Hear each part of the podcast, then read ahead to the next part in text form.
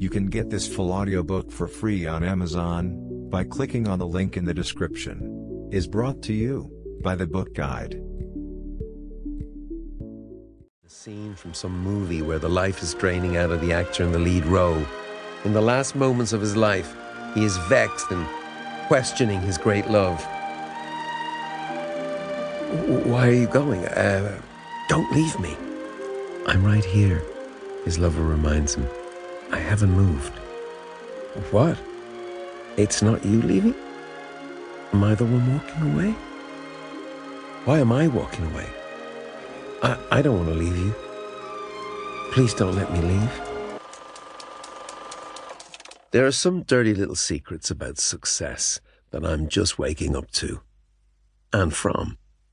Success as an outworking of dysfunction, an excuse for obsessive compulsive tendencies. Success as a reward for really, really hard work, which may be obscuring some kind of neurosis. Success should come with a health warning for the workaholic and for those around them. Success may be propelled by some unfair advantage or circumstance. If not privilege, then a gift, a talent, or some other form of inherited wealth. But hard work also hides behind some of these doors. I always thought mine was a gift for finding the top line melody, not just in music, but in politics, in commerce, and in the world of ideas in general. Where others would hear harmony or counterpoint, I was better at finding the top line in the room, the hook, the clear thought, probably because I had to sing it or sell it. But now I see that my advantage was something more prosaic, more base. Mine was a genetic advantage, the gift of air. That's right, air. Your man has a lot of firepower in that war chest of his. That's the man who sawed through my breastbone speaking to my wife and next of kin, Ali, after the operation. We needed extra strong wire to sew him up. He's probably at about 130% of normal lung capacity for his age.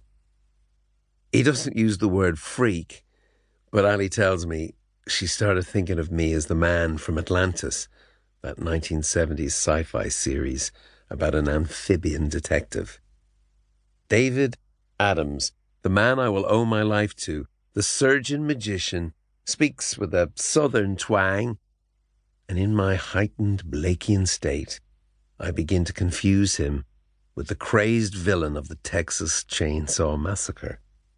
I overhear him asking Ali about tenors, We're not known to run around a stage hitting high notes. Aren't tenors supposed to stand with two legs apart, firmly rooted in the ground before even considering a top C? Yes, I say without opening my mouth, and before the drugs wear off. A tenor has to turn his head into a sound box and his body into a bellows to make those glasses smash. I, on the other hand, have been racing around arenas and sprinting through stadiums for 30 years singing Pride in the Name of Love, the high A or B, depending on the year. In the 1980s, the stylish English songster Robert Palmer stopped Adam Clayton to plead with him would you ever get your singer to sing a few steps lower? He'll make it easier on himself and all of us who have to listen. Air is stamina. Air is the confidence to take on big challenges or big opponents. Air is not the will to conquer whatever Everest you'll encounter in your life, but it is the ability to endure the climb. Air is what you need on any north face. Air is what gives a small kid on a playground the belief that he won't be bullied, or if he is, that the bully will have the air knocked out of him. And here I am now without it, for the first time, in a hospital emergency room, without air, without breath. The names we give God, all breath, Jehovah, Allah, Yeshua without air, without an air, without an aria.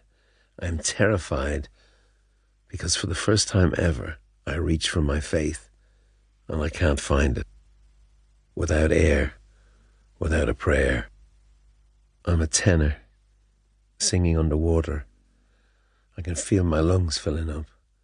I'm drowning.